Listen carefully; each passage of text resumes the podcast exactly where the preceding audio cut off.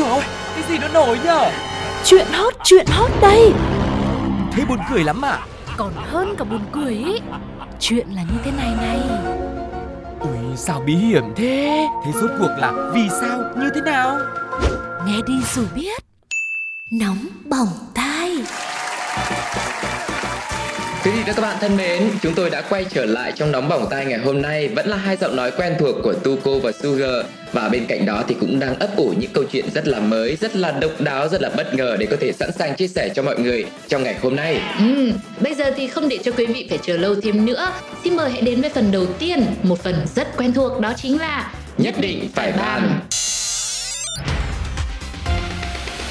Nhất định phải ban Thịt ba chỉ hay thịt ba rọi là phần thịt mỡ lẫn nạc không xương từ bụng của con heo.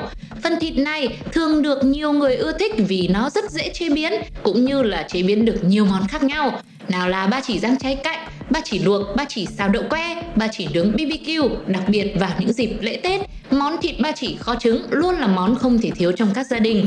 Thịt là phải nấu cho nhừ, cho mềm. Mỗi lần thưởng thức là một lần tan ra trong miệng, mềm mại nhưng cũng không thiếu sự bùng nổ về vị giác. Tuy nhiên, có lẽ với các tín đồ đam mê nấu nướng hay là các bạn nội trợ yêu mến món thịt ba chỉ, chắc sẽ không bao giờ ngờ tới có một ngày mà một miếng thịt ba chỉ lại được bán với giá 1,7 tỷ đồng nhưng thậm chí nấu mãi cũng không nhừ, không chín, không mềm mà cũng chẳng ngon. Tưởng tượng nếu bạn được mẹ sai đi chợ mua thịt mà lại mang về một cái miếng thịt như thế thì bạn chỉ còn cách là dọn vali rời khỏi nhà chung ngay thôi.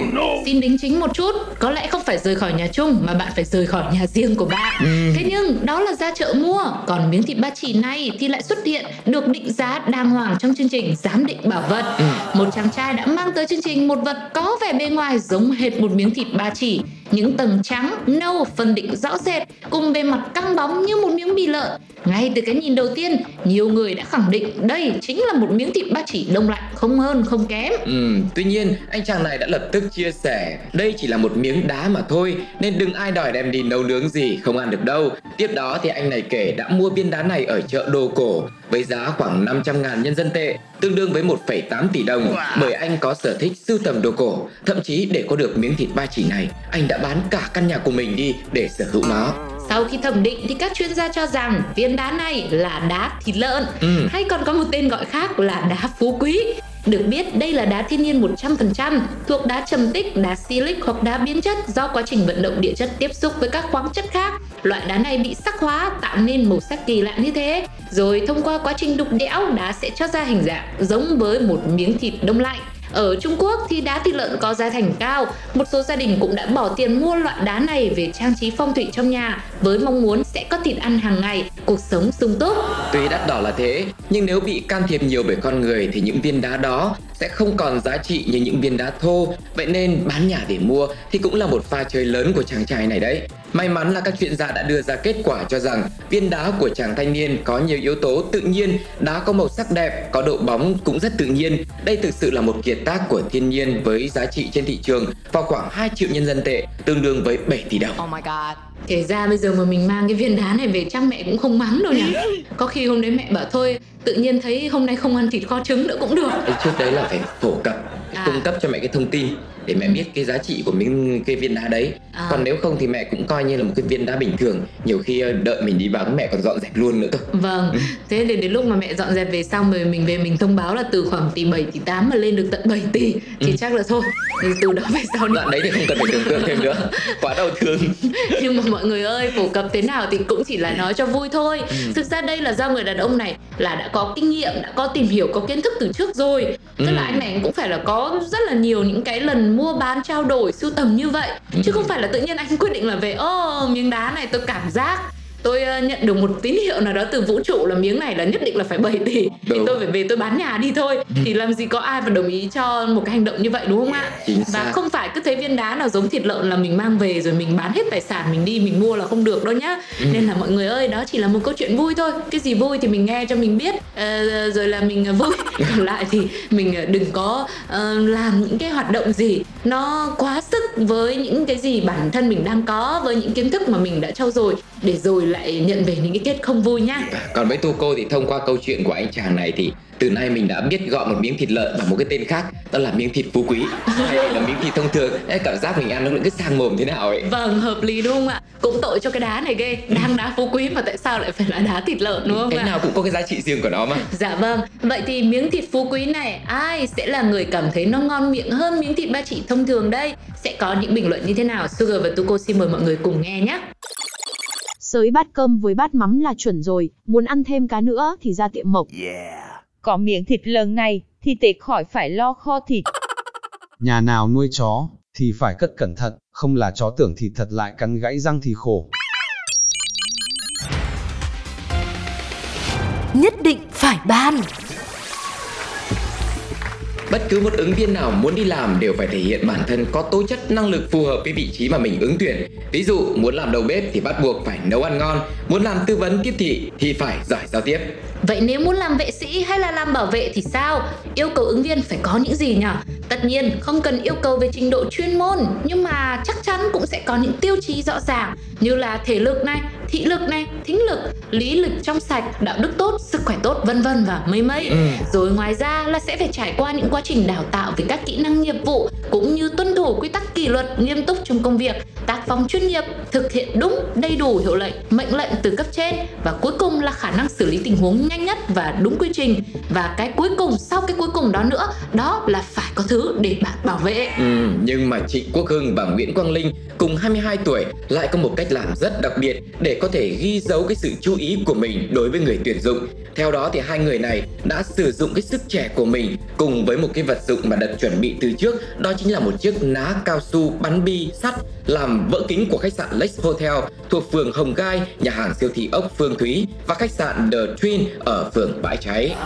Khi trò chơi dân gian bắn ná súng cao su này với một kết quả không thể ngờ tới được diễn ra thì hai người này cũng đã phải làm việc với cơ quan chức năng.